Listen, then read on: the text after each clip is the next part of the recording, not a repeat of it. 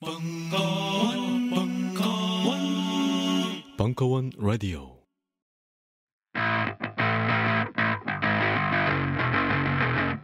평론가 강원. 전복과 반전의 순간. 볼륨 2 북 콘서트.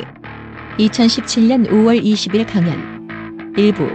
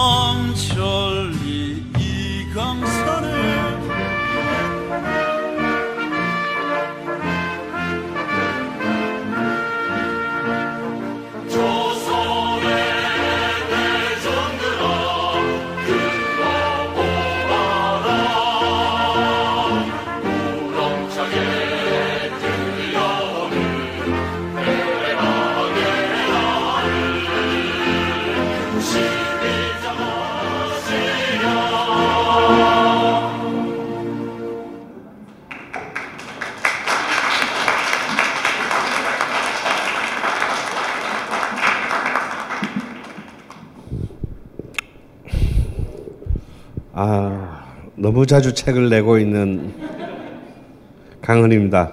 반갑습니다. 네. 아, 그 참 저는 한 1년 10개월 전만 해도 북콘서트 하는 사람을 보면서 얼마나 나는 언제나 저런 거 한번 해보나 했는데 한 다섯 번 하니까 지겹네요. 에, 아, 이 전복과 반전의 순간은 제 인생에서는 제 이름으로 걸고 나간 첫 번째 책이기 때문에 사실은 가장 제가 애착을 가질 수밖에 없는 책이고요. 어, 제가 예상했던 것보다는 조금 늦게 2권이 나왔습니다. 어, 3권도 나올 거예요. 언제 나올지는 저도 잘 모르지만 3권에서 아마 완료가 되지 않을까 싶습니다. 아, 하여튼 이렇게 너무나 좋은 토요일 오후에 이 자리를 와주셔서 너무나 일단 먼저 감사드립니다. 이제 오늘로 11일째인데요. 아, 미세먼지와 황사가 아닌 새로운 민주주의의 공기를 마시는 곳 사시는 기분이 어떠십니까? 아, 어떤 분이 그 뭐 트위터인지 어디선지 뭐 그런 말을 한 걸 제가 건네 들었는데 내가 살다 살다 대통령을 덕질할 줄은 몰랐다. 아, 그래서 저도 모르게 아침에 일어나면 저는 그 뉴스를 사실은 보지도 않고 읽지도 않습니다. 왜냐면 제 몸 상태가 안 좋기 때문에 어, 뉴스 보다가 사망할 가능성이 굉장히 높거든요. 그래서 저는 아예 뉴스를 보질 않아요. 어, 그런 제가 아침에 일어나면 제일 먼저 하는 일은 경건한 마음으로 오늘은 또 어떤 미담이 정치민에 놓여 있나 참 정치민에서 미담을 찾을 수 있는 아 이래서 사람은 오래 살고 봐야 된다는 거예요. 인간의 제일 가치는 정의가 아니에요. 장수야. 일단 오래 살아야 이런 꼴도 보고 이제 그런 거예요. 그러니까 하루라도 더 살기 위해 여러분이 건강하셔야 됩니다. 아, 물론, 아, 그, 아, 우리 문재인 전 대통령이죠. 자랑스럽게. 문재인 대통령이 말한 정의는 고사하고 상식도 아직 우리는 그 어, 아직 충분히 소화되지 않은 시대를 관통하고 있습니다. 앞으로 너무나 많은 것들이 남아 있고 필요하겠죠. 어, 그러기 위해서는 이제 우리도 참 이런 말하기 쑥스럽지만요. 우리도 이제 공부도 좀 해야 돼요. 우리 그동안 너무 이렇게 그 정치에 많이 휩쓸려 가지고 책이 안 팔린대. 유시민 선생 책 말고는 책이 안 팔린대요. 어. 어, 이렇게 공부 안 하면 우리 또 당합니다. 음, 그래서 이제 태평성 성대로 돌아섰으니까 아, 문재인과 그 일당에게 나라를 잠시 맡기고 음, 우리는 이제 좀 다양한 분야의 공부들을 좀 하는 그런 시간을 좀 가졌으면 좋겠어요. 에, 그래서 꼭 제 책을 사, 읽으라는 얘기가 아니고 많은 책들을 어, 저 이제 읽는 시간을 마음도 읽으셔도 된다 이런 뜻입니다. 제가 시작하면서 두 개의 노래를 아, 들려드렸습니다. 물론 아주 옛날에 제 강의를 들으셨던 분은 기억을 하실 수도 있고 오늘 총 오신 분들은 이게 웬 생뚱맞은 쌍팔년도 노래야라고 하겠지만요. 방금 들었던 저 두 노래는요. 해방이 되자마자 3개월 안에 나온 해방 축하 노래 두 곡입니다. 그런데 그 두 곡은 한 곡은 좌익이 부르고 한 곡은 우익이 부른 노래예요. 그러니까 우리는 해방이 될 때 해방을 해방을 기념하는 노래도 좌익과 우익이 노래가 달랐어요. 이게 우리의 역사예요. 어, 정치 제일 중요합니다. 인간의 역 인간의 역사와 삶에 있어서 우리가 어, 최근 지난 작년 10월부터 경험했듯이 정치 제일 중요하죠. 정치는 글자 그대로 정말 레닌이 말한 대로 모든 경제의 집중적인 표현이고 모든 사회적 구조 간의 갈등과 극복이며 그리고 모든 문화의 본질입니다. 어, 하지만 모든 것을 정치로 환원시킬 수는 또한 없습니다. 우리는 그 모든 정치적 양상 위에서 양상 뒤에 어, 잠복해 있는 많은 다른 요소들, 경제적 요소들, 사회적 요소들, 문화적 요소들을 굉장히 풍부하게 읽어낼 때 우리는 상식의 승리자가 되는 겁니다. 어, 무슨 미친년 문고리 잡듯이 어느 하나만 붙들고 그것만이 옳고 나머지는 무조건 다 틀렸다. 어, 이런 식의 어, 얄팍한 사유체계로는 우리는 상식의 세상을 이룰 수가 없습니다. 왜냐하면 그렇게 세상을 파악하고 세상을 세상을 우리가 살아내기는요. 이 세계의 질서는 너무나 너무나 복잡하기 때문입니다. 어, 나는 좌파니까 우파가 하는 모든 말은 틀렸다. 이런 이런 생각을 가지고 세상을 살아가서 되겠습니까? 어, 나는 우파 애국자니까 좌파 새끼들은 다 죽여야 돼. 어, 이런 생각을 가지고 살아갔으면 되겠습니까? 안 되죠. 근데 우리 그렇게 그보다 더 살벌하게 대립하고 죽고 죽인 역사를 아직 그 역사의 잉크에 피도 안 마른 역사를 우리는 갖고 있습니다. 우리는 1950년에서 53년 사이에만 그렇게 서로를 400만 명을 죽였습니다. 4만 명도 아니고 400만 명을요. 어, 그 모든 어, 지금 현재 우리가 겪고 있는 이 모든 모든 우리 내면의 이 수많은 층위의 갈등들은 바로 이 우리 근대 유산으로부터 그 연장선 위에 있는 것입니다. 음.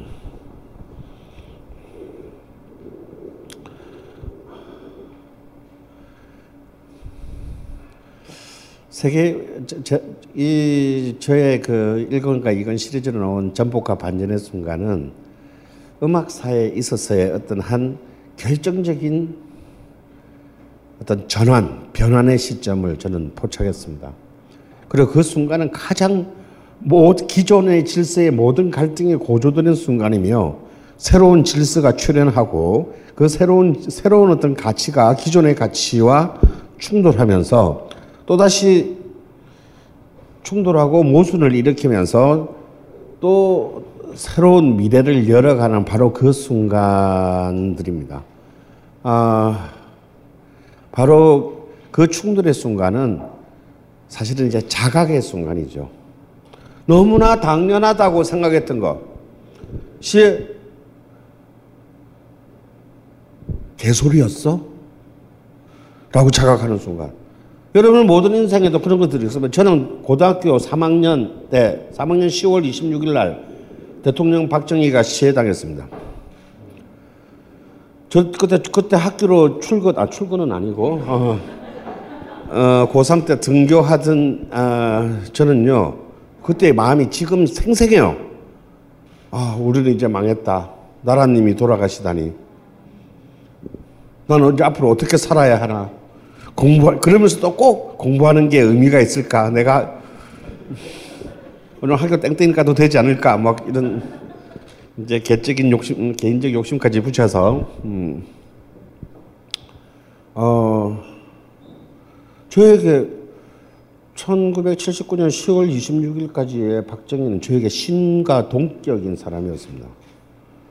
아마도 많은 사람들이 그 당시에 그랬으며 또 더 그만큼의 많은 사람들이 지금도 그렇게 생각하는 어, 사람들이 있을 수 있겠죠. 저는 제가 국민학교 들어가는 1학년 때 박정희가 국민교육 현장을 만들었고 그 기나긴 국민교육 현장을 얻어맞으면서 외웠던 사람입니다. 여러분 그 국민교육 현장으로 우리는 민족 중에 역사적 사명활동에 땅에서부터 시작해서 새 역사를 창조하지까지 새 역사를 창조하자까지의 그 모든 말로 노래가 있는 거 아십니까? 그 긴 긴 국민교육 현장이 현장에 그 조사하고 의미 하나 안 바꾸고 그게 노래가 있어요. 저 판이 있습니다. 우리는 민족 중의 역사적 사명을 띠고 이렇게 시작하는 노래가 있을 정도예요. 그런 걸 개맞듯이 맞으면서 아 외운 성경이 있어요. 당연히 박정희는 우리의 절대적 가치, 박정희 주의는 다른 우리가 선택할 수 있는 것 중에 지배적인 가치가 아니고 절대적 가치였죠. 그거 말고 다른 걸 생각할 기회를 나한테 아무도 주지 않았다 이거.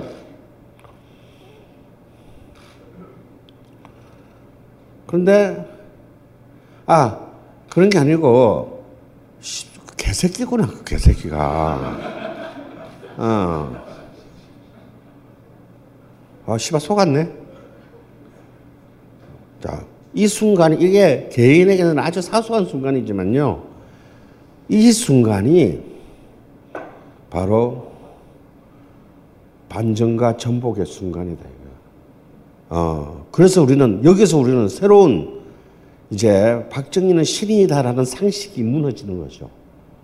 무너지고 어, 우리는 새로운 이제 가치를 향해 가게 됩니다. 그이 이 가치와 새, 기존의 가치와 새로운 가치는 어쩔 수 없이 필연적인 어, 처절한 투쟁을 그 맞이하게 돼요.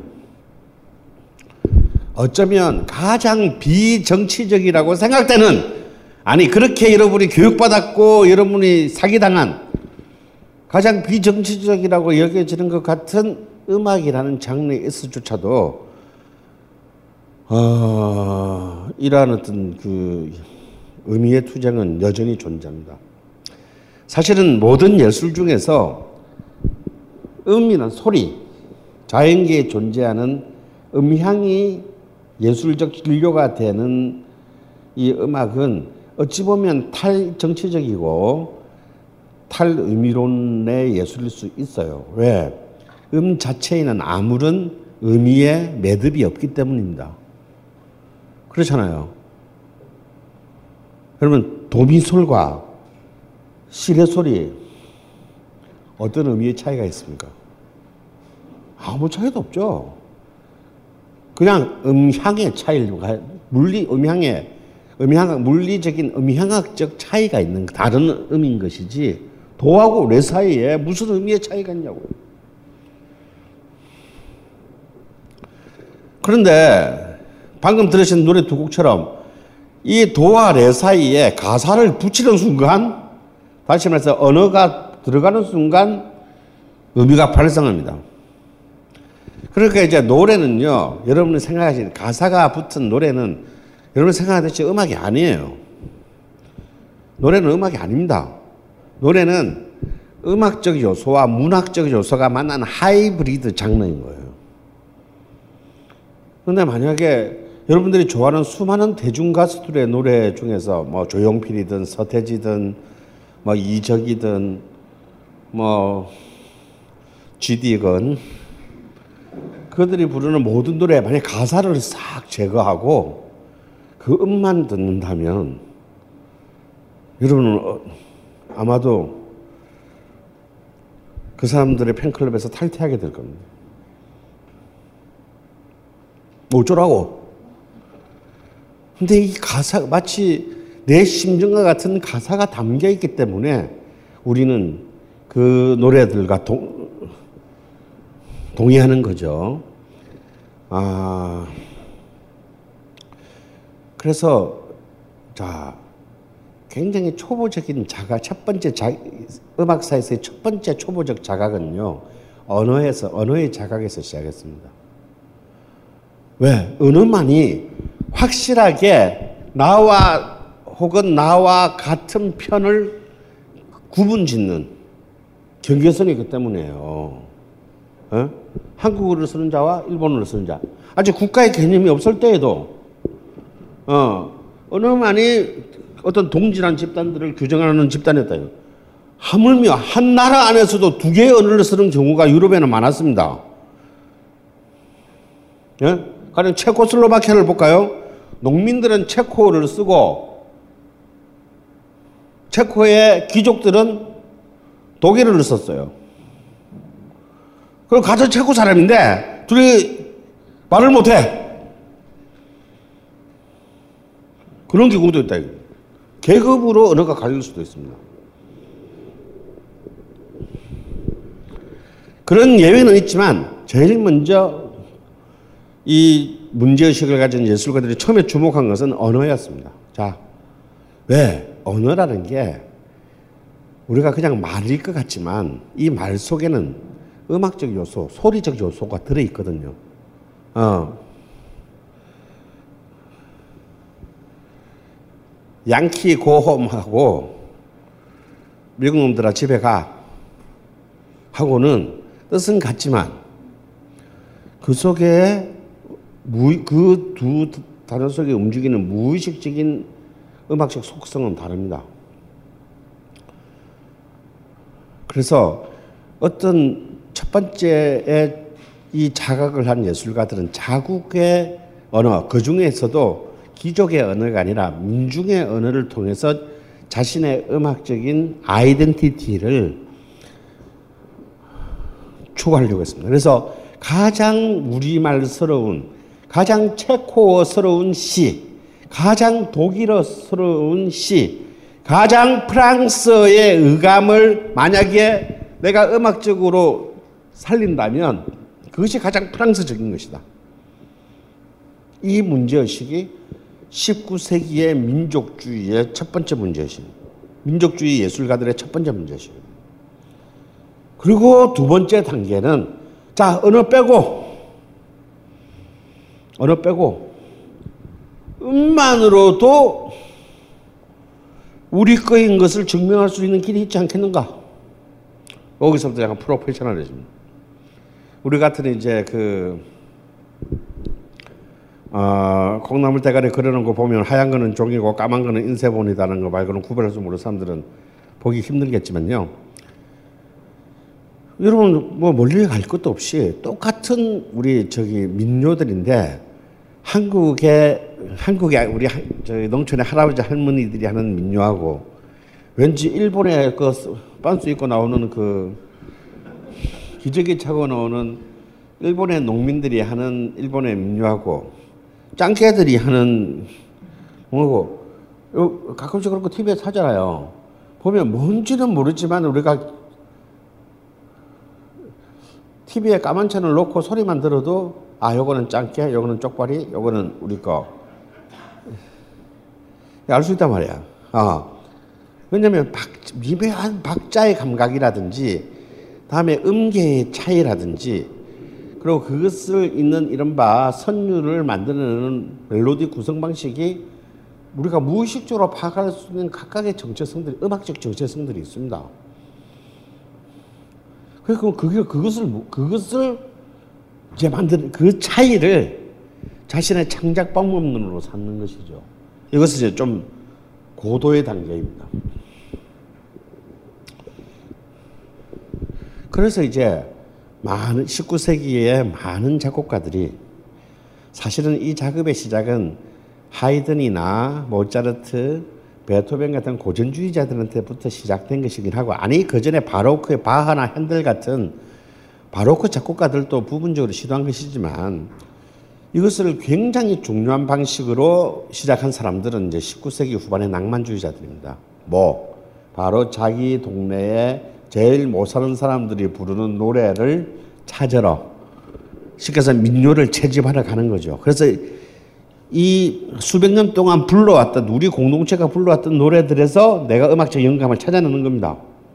그래서 그것을 받- 그러한 어떤 그 자국의 재료를 바탕으로 새로운 자기의 창작을 하게 되는 그런 문제의식을 세우게 돼요. 자, 이것이 이제 러시아 5인조라는 이름으로 만들어진 아, 여러분 러시아 5인조가 무슨 뭐 저기 그 무슨 그갱 집단 같이 들리겠지만 어, 작곡가 집단입니다. 물론 그 중에서 별로 아는 여러분이 친한 사람은 없어요. 뭐 굳이 뭐 여러분이 이름은 들어본 정도가 모데스트 무소르그스키 무소르그스키는 들어보셨나요? 어, 어, 생소해? 그럼 나머지 네 명은 말할 필요도 없어요. 음, 그래요. 실제로 이 사람들 별로 유명한 사람 아닙니다. 다섯 명 다. 그 작품도 몇- 히트곡도 없어. 뭐 림스키 코르사코프 제일 막내인 림스키 코르사- 코르사코프 정도가 세라자데 같은 이제 히트곡이 있는데 그것도 모르시죠? 어. 야, 몰라도 돼요. 아, 그런 건 몰라도 돼. 근데 이제 이 사람들은 솔직히 러시아 안에서도 별로 인기가 없었어요. 그 당시에. 예. 이 사람들은 역사책 안에서만 존재하는 사람들은 왜? 새로운 길을 만들었기 때문에. 어떤 새로운 길을 만들었나? 19세기 후반만 하더라도 지금도 고작 150년 전만 하더라도 유럽 세계를 지배하고 있던 제국주의 유럽에서는 음악하면 그냥 독일, 이탈리아의 음악이에요. 음악하면 그냥 베토벤, 바그너, 그리고 이제 오페라라는 특수한 장르에 한해서 이탈리아 끝 이것만이 음악이야. 그러면 내가 언어가 다르고 문화가 다르고 달라도 내가 음악을 한다는 것은 베토벤처럼 슈만처럼 하는 거예요. 열심히. 그 흉내 내는 거예요. 내가 뭐 스톡홀름에서 왔건 뭐 그리스에서 왔건 뭐 모스크바에서 왔건 런던에서 왔건 이 형들 흉내 내는 거예요. 그래서 잘하면 어막 평가받는 거였어요. 근데 처음으로 너무 지금 우리가 생각하면 너무나 간단한 건데 이런 게 권력이라는 겁니다. 그것이 권력이 되었을 때는요 나머지 경우를 생각할 수가 없어요. 나머지 걸 생각하는 것 자체는 뭐냐 이단이야. 아무도 안 쳐줘. 시장 진입이 불가능해요. 그런데 이 러시아의 양아치 새끼 다섯 명이 이 전부 다 루저들이에요. 어, 어, 이 얼마나 루즈들면 같은 동시대에 러시아에 차이콥스키라는 사람이 있었어요. 차이콥스키는 얘들을 얼마나 얼마나 우습게 봤는지 몰라요. 아, 공부 좀 해. 씨발 기본 화성법도 모르는 것들을 무슨 음악 한다고 지랄들이야. 막 그렇게 비난한 차이콥스키조차도 나중에 이들에게 감염됩니다. 어, 뭔 얘기냐면요. 이런 거예요.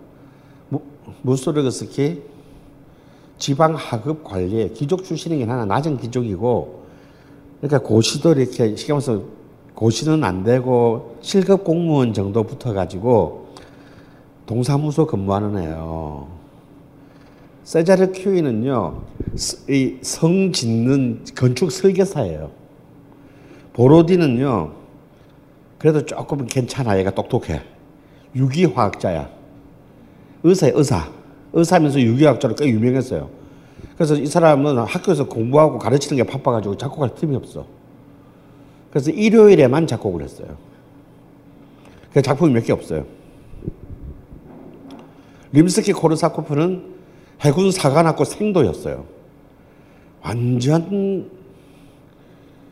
완전 그 공포의 연구단 아닙니까? 예? 음악의 엘리트 엘리트들하고는 아무 상관없는 양아치들이에요. 그런데 얘들이 한 거죠. 아, 우리가 러시아 사람인데 왜 독일 사람 흉내내야 돼? 야, 씨발, 되지도 않아. 우린 추워 죽겠는데 따뜻한 이탈리아 애들이 감수성을 갖다 그래 해야 돼. 이게 되냐, 자식들아? 어. 야, 우리 거야, 우리 거. 근데 우리 거 만들 수는 없고, 만, 왜 능력이 없으니까. 만들 능력은 없고, 그러면 우리는 넓고 사람도 많은데, 우리 저 모스크바에서 한 시간만 나가면 있는 농촌에서 사람들이 부르는 수많은 민요들이 있지 않냐 이거요. 어? 새타령, 달타령 뭐 이런 거 있지 않냐 말이야. 그러면 그 민요들이 우리 거다. 이걸 바탕으로 우리가 말하자. 말로만. 근데 러시 똑같은 러시아인데 차이콥스키는 유럽의 한복판에 애들이 봐도 어 놀랄 만한 어 정말 베토벤과 슈베르트가 울고 갈 만한 음악을 이미 하고 있었어요. 그러니까 차이콥스키는 완전히 서구 형님주의자였어요. 서유럽주의자였습니다. 하지만 그 당대에서 1대5로 다구리를 붙어도 이 다섯 명은 차이콥스키 한 명을 이기지 못했어요. 하지만 역사의 승리자는 이 다섯 명입니다. 왜냐? 바로 이들이 등장함으로써 서유, 유럽 안에서조차도 서유럽의 변방의 수많은 국가 민족들의 작곡가들이 드디어 긴 꿈에서 깨어나기 때문입니다. 그래서 독일, 독일 음악을 공부하러 독일에 왔던 그리그조차도 아, 그런 길이 있어요? 도로 노르웨이로 돌아갑니다. 내가 굳이 독일에 와가지고, 씨발 말도 안 통하는 놈들한테 어? 비웃음 당하면서 음악 할 필요가 있냐? 어, 나 지금 노르웨이 가, 난 노르웨이에서 대장 먹어야지. 그래서 노르웨이에서 대장 먹습니다.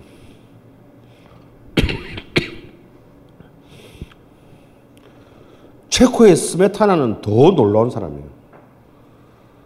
이 사람은요, 귀족의 아들이라 24살이 될 때까지 지나나 체코어도 몰랐습니다. 독일어 쓰느라고. 머리에 총을 맞습니다. 24살 때부터 자국의 음악을 알기 위해서 자국의 언어를 처음 배웁니다. 그렇게 해서 드디어 팔려간 신부라는 자기 체코어로 된 오페라를 완성합니다. 아, 이제 정말 대단한 어, 신분의 역전이죠. 신분 세탁입니다. 이 소유로부터 시작해서 전 세계, 라틴 아메리카, 아시아에 수많은 제2, 제3, 제4 아, 민족 음악가들을 그 뒤 100년 동안 음, 양산하게 되었어요. 여러분, 이들에 의해서 이들에 의해서 대한민국의 예를 들어서 윤희상 같은 작곡가들도 당당히 한국의 음악적 재료로 전 세계 윤희상은 20세기 후반에 전 세계 이른바 클래식 작곡가 탑 10에 들어가는 위대한 인물입니다.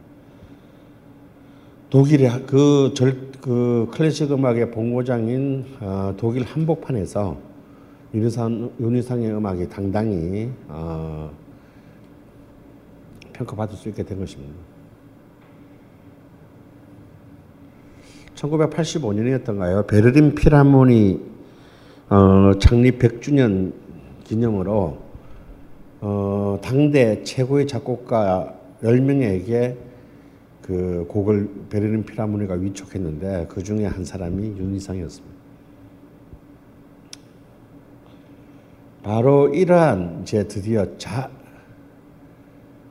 내 거, 나의 오리지널리티에 형님, 형님들 것이 아니라, 이제 형님들 걸 따라가서 그대로 앵무새처럼 하는 걸 우리는 뭐라 그럽니까? 사대주의라고 하죠. 예. 조선시대 후기, 고려시대 후기부터 이제 이른바 조선 500년 동안 우리의 사대부 계급들은 전부 중국의 모든 것을, 어, 그 중국의 입장을, 중국의 관점을 받아들이고, 어, 그것에 따르는 것을 유일한 어, 자신의 지적 그 원칙으로 생각을 했습니다. 그런데 을사 보호 조약 이후 그 주인이 바뀝니다. 중국에서 일본으로.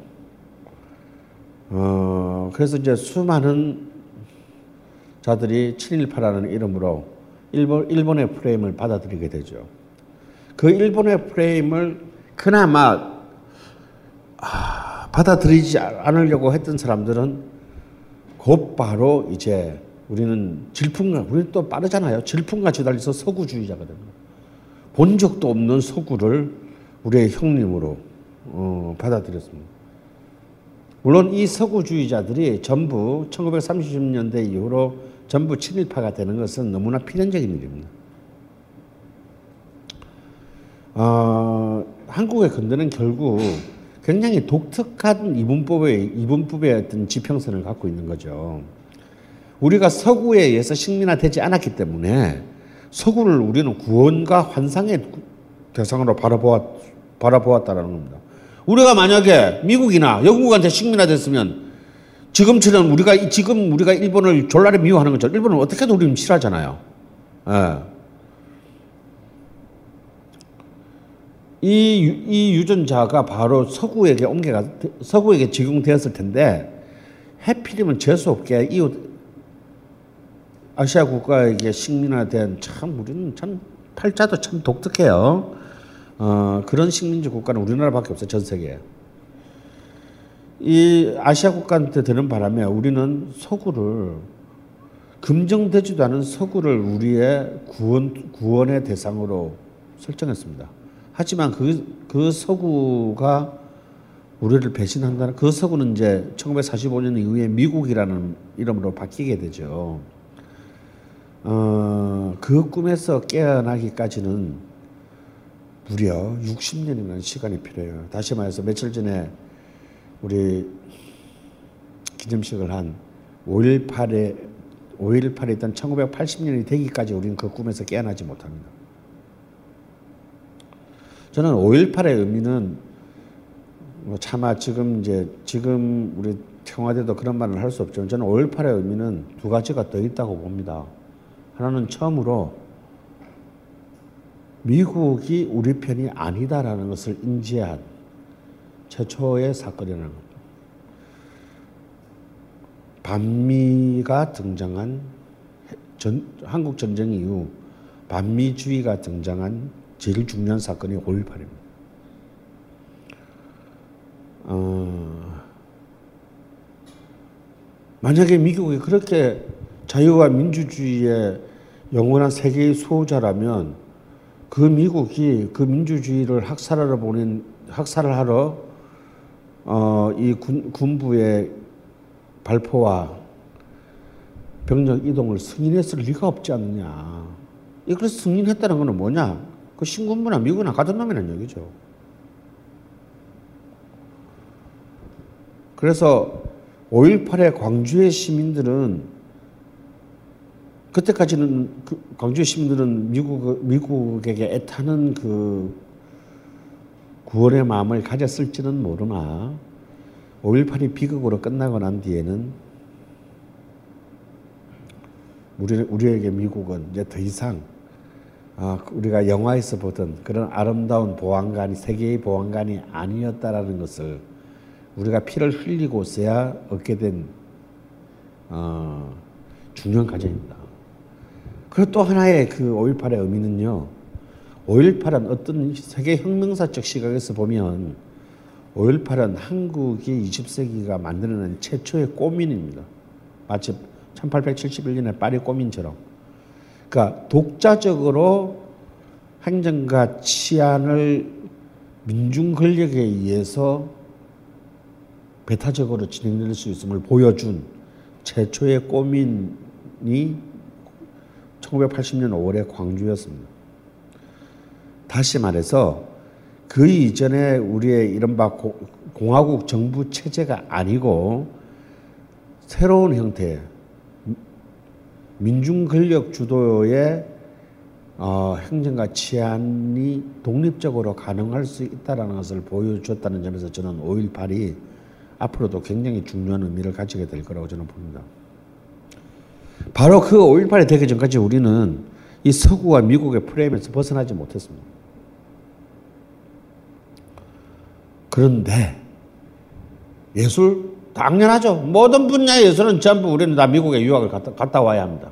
그래야 교수도 되고 어, 또 평론가도 되고 유명해지기도 하고 성공을 거두기도 합니다. 하지만 놀랍게도 비록 단 2년 반 동안의 모습을 보여준 바가 없지만 해방 공간의 조선음악가 동맹이라는 이 청년 작곡가들의 집단은 그런 미국 서구라는 프레임을 객관적으로 두고 어, 독자적인 제3의 길이 창조적으로 가능할 수 있다는 어, 실질적인 대안을 음악적으로 발표했습니다. 물론 이들의 이들의 시도가 완벽했던 것은 아니에요. 완벽했다 볼 수는 없어요. 너무 짧았기 때문에. 하지만 그들이 이제 갓 일본의 일본 제국주의로부터 벗어난 이 한반도의 미래에서 한반도의 예술사에서 우리가 다시 봉건 시대로 돌아가지 않고 다시 말해서 옛날로 돌아갈래 돌아갈 수가 없죠. 시간을 어떻게 가역합니까? 어, 돌아갈 수도 없고 그렇다고 일본 제국주의 문화를 그썩 유지할 수도 없고 그렇다고 오로지 갑자기 멍청한 놈처럼 서구 뒷공문을 쫓아갈 수도 없다면 우리는 어떤 길을 가져야 될 것인가? 이들은 너무 당당하게 선언했습니다. 만들면 되잖아요, 새끼들아. 그래서 만들었어요. 그것이 이른바 이제 이들이 주장한 바로 러시아 5인조의 맥락을 잇고 있는 민족 음악인 겁니다.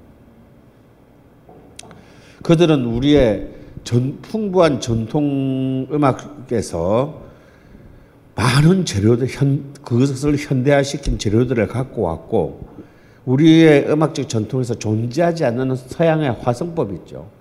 그러면 이 서양의 화성법을 그대로 도입한 것이 아니라 이 화성법을 바로 그 한국적 감수성에 맞는 새로운 화성 체계들을 창조해 버렸습니다. 그리고 이들의 놀라운 점은 이 짧은 기간 안에 이들의 놀라운 점은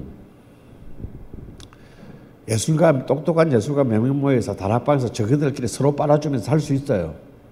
와, 씨발 죽여, 야 죽여 죽여 이거 서로 빨아주고 아무도 몰라 단성 말고는. 저는 그렇다고 하더라도 이들은 나는 유의미하다고 생각합니다만 이들은 그것으로 그치지 않고 만드는 것으로 그치지 않고 실험하는 것으로 그치지 않고 이것을 다양한 방식을 통해 대중화하고 대중들로부터 피드백을 받았다라는 거예요.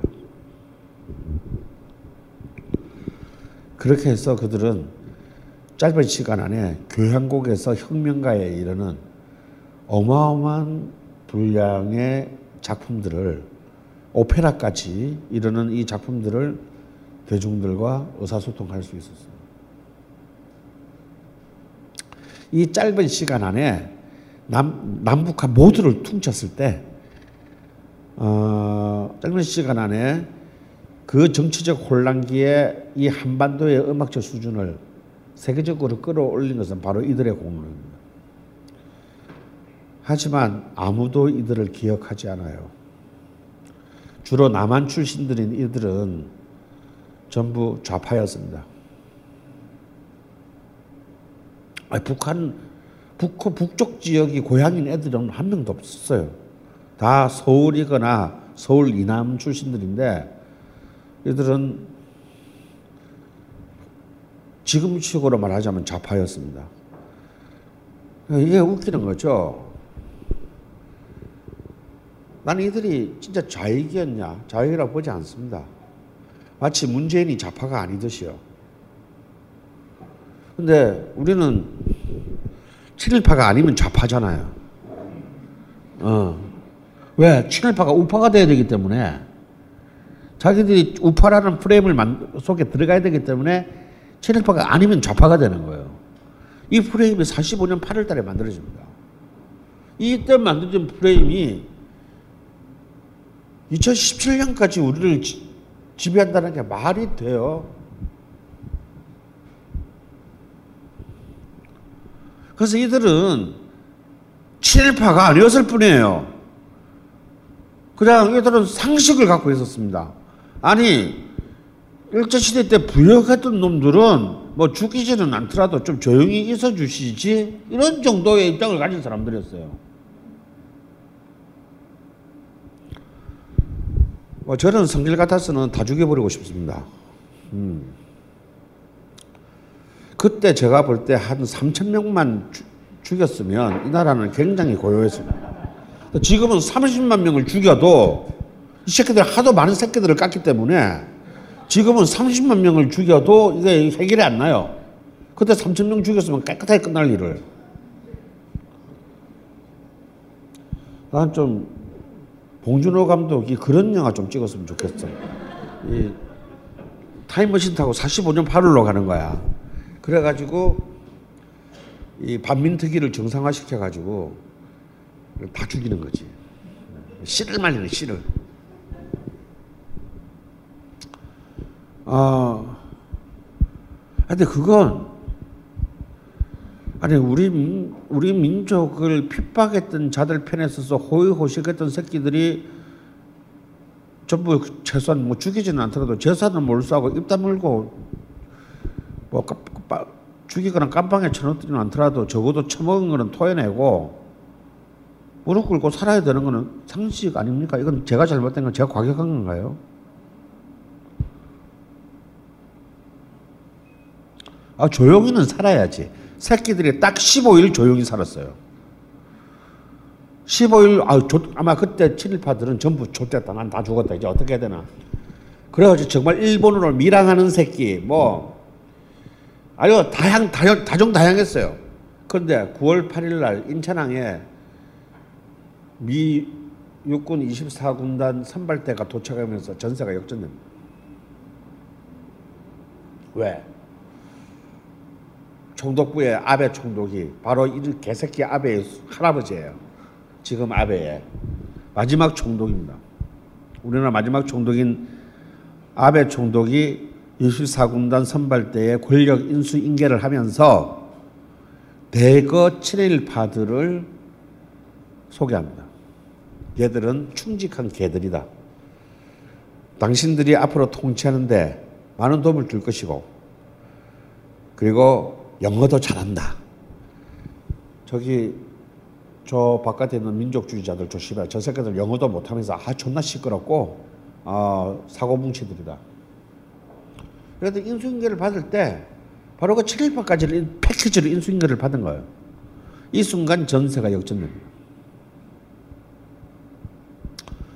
그래서 이들은 이제 완전히 어 세상이 바뀐 게 해방된 게 아니었던 거예요.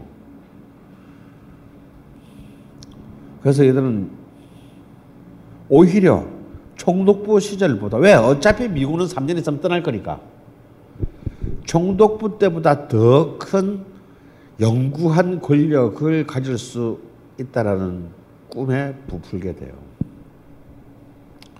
그래서 이들은 자신에게 자신의 권력의 유지에 도움이 되지 않는 자들을 이제 반대자들을 거꾸로 학살하기 시작합니다. 이것이 이제 마지막으로 꼽힌 것이 1947년 8월 15일 바로 그놈의 더러운 강복 2주년 기념식 날 남한 좌익 총검거령입니다. 이때 뭐가 만들어지 이 직후에 뭐가 만들어지냐면 여러분도 잘 아는 보도연맹이 만들어져요.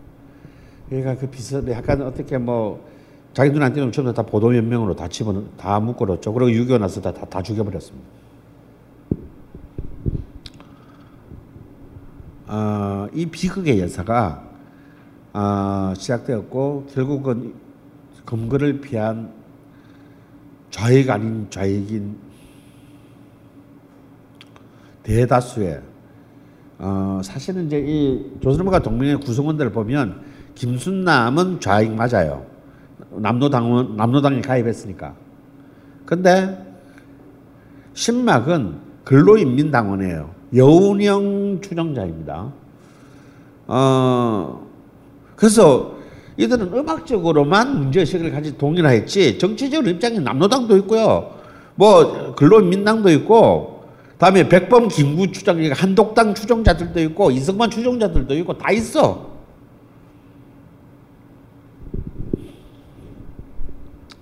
그렇지만 이들은 어쨌거나 좌익이에요. 이 맹자가 들어가면 좌익이야. 연자가 들어가면 우익이고 무슨 무슨 연합. 어.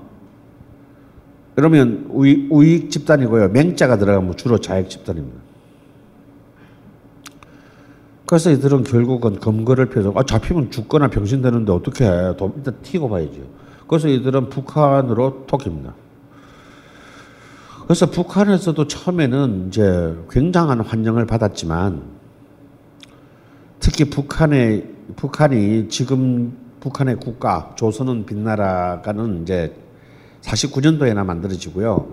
그 전까지는 북한에는 국가가 없었습니다. 그래서 북한의 국가 대용으로 남한에서 46년에 만들어졌던 인민항쟁가라는 노래를 북한의 국가로 도용했는데 바로 인민항쟁가를 누가 만들었냐? 북한 작가가 만든 게 아니라 김순남이 만든 조선음악가 동맹의 김순남 작품이거든요. 자기들이 국가처럼 쓰는 곡의 작곡가가 드디어 공화국 후보로 온 겁니다. 그래서 어마어마한 환영을 했고 어마어마한 특혜를 줬어요. 그래서 북한에서도 김순남은 뭐 이순신 오페라와 조선 빨치산의 노래 같은 어마어마한 오페라들까지를 만들면서 이제 승승장구를 했지만 결국 전쟁이 북한의 입장에서 남조선 해방 전쟁이 실패로 끝나고 난 뒤에 북한은 이제 처절한 권력 투쟁에 어, 돌입하게 되고 김일성파에 의해서 이제 박헌영을 필두로 하는 남노파들이 권력 투쟁에서 패배합니다. 이 패배는 죽음, 권력 투쟁에서의 패배는 죽음을 의미하죠. 왜냐하면 전쟁 패배의 책임을 독박 쓰는 거니까. 그러니까 이제 형식 논리상으로는 그런 거예요. 남노 남쪽 남노당들이 미 제국주의와 내통해서 이 공화국 군대의 승리를 방해했다. 이들은 민족 반역자들이다. 그래가지고 박헌영 이하 모든 남로계들을 숙청합니다.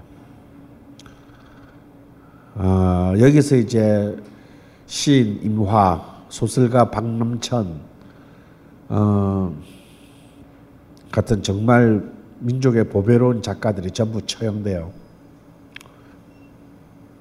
그래서 남한에서는 그 이후에 남한에서는 북한으로 월북했다고 해서 역사에서 삭제되고 북한에서는 남쪽에서 올라온 남로계라는 남로계라는 이유 때문에 또한 역사에서 삭제되는 그래서 역사 모든 남북한의 역사에서 증발하게 되는 어, 비운의 역사의 주인공이 됩니다.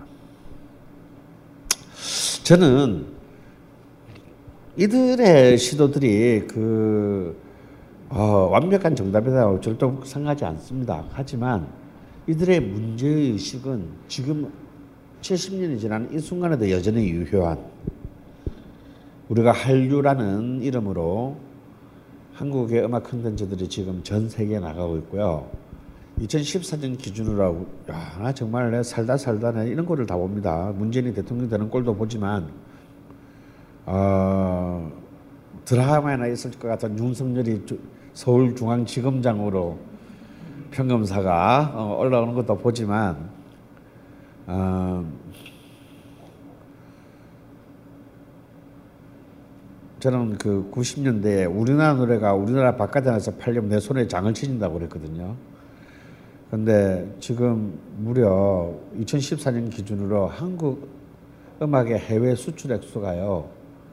3억 3천억 불을 억 3억 어 3억 3천만 달러를 넘어섰습니다. 어. 나 도대체 해외에서 이 노래를 사서 듣는 애들이 너무 불쌍해.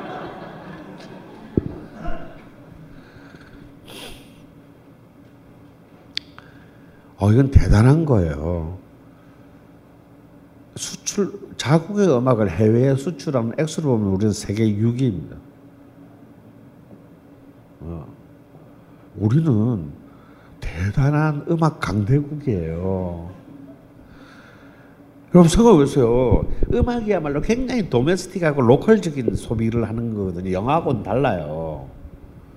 음악은 굉장히 로컬적 소비 생산 소비 패턴을 갖고 있는 패턴인데 이걸 딴 나라 어느도 다른 딴 나라 사람들이 사서 듣는다는 것은 굉장한 그 파괴력이 있지 않으면 불가능한 겁니다.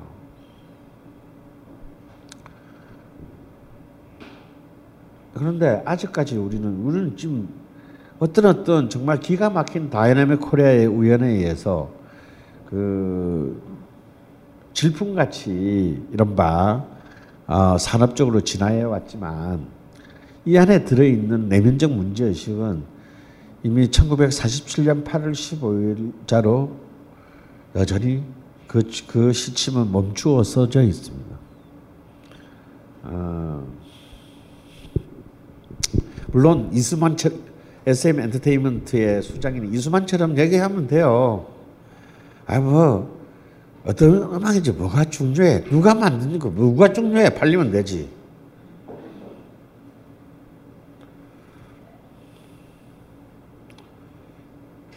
그러나 그 논리가 얼마나 유효할까요? 그런 천박한 논리로는, 아, 우리 음악의 역사를 보존할 수 없습니다. 이제 어쩌면 우리가 정말 글로벌 스탠더드의 일원이 된이 순간에 우리는 굉장히 좀 진지하게 정말 한국의 음악, 한국의 음악 미학은 어떤 것인가, 무엇인가, 무엇이 무엇으로 우리는 어, 세계와 진정으로 소통할 것인가. 의사소통할 것, 예술적으로 의사소통할 것인가 이런 부분에 대해서 어쩌면 좀 더 깊은 어, 통찰력들을 어, 가질 수 있는 이제 시간이 이제는 돼야 합니다. 어쩌면 음, 우리는 상식, 상식, 정의도 정의라는 말도 참아 못하고 어? 상식이 통하는 사회에 적어도 반칙이라도 저지르지 않는 것. 것을 지금 어, 지고의 가치로 두고 있는 상황에서 내가 너무 많은 것을 원하는지는 모르겠어요. 하지만 우리는 여기서 이제 어, 더 높이 날아올라야 될 때다. 어, 라는 생각을 하게 됩니다.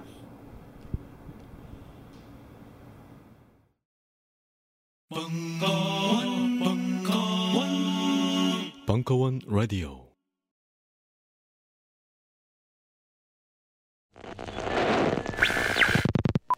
안녕하세요. 벙커원 유원입니다. 오늘은 벙커원의 새 기획에 대해 말씀드리겠습니다. 요즘 음악 프로그램이 참 많은 것 같아요. 그런데 그런 큰 무대에서 경쟁하지 않고도 관객과 만날 수 있는 매체는 없는 걸까 고민이 되더라고요. 그래서 벙커원은 유명하진 않지만 음악을 사랑하는 뮤지션 분들의 영상을 한번 만들어 보기로 했습니다. 내 음악을 더 많은 사람에게 들려주고 싶다는 분은 휴대폰 동영상을 찍어서 보내주세요. 그럼 벙커원으로 모시고 영상을 찍어서 벙커원 유튜브 채널에 공개하겠습니다. 지금 카메라 어플을 켜고 녹화를 시작하세요. 벙커원 마스터 골뱅이 gmail.com bunker 숫자 1 master 지메일 계정으로 많은 참여 부탁드립니다. 음악이 함께하는 공간 벙커원. 이제 벙커원에 오시기 좋은 시절입니다. 감사합니다.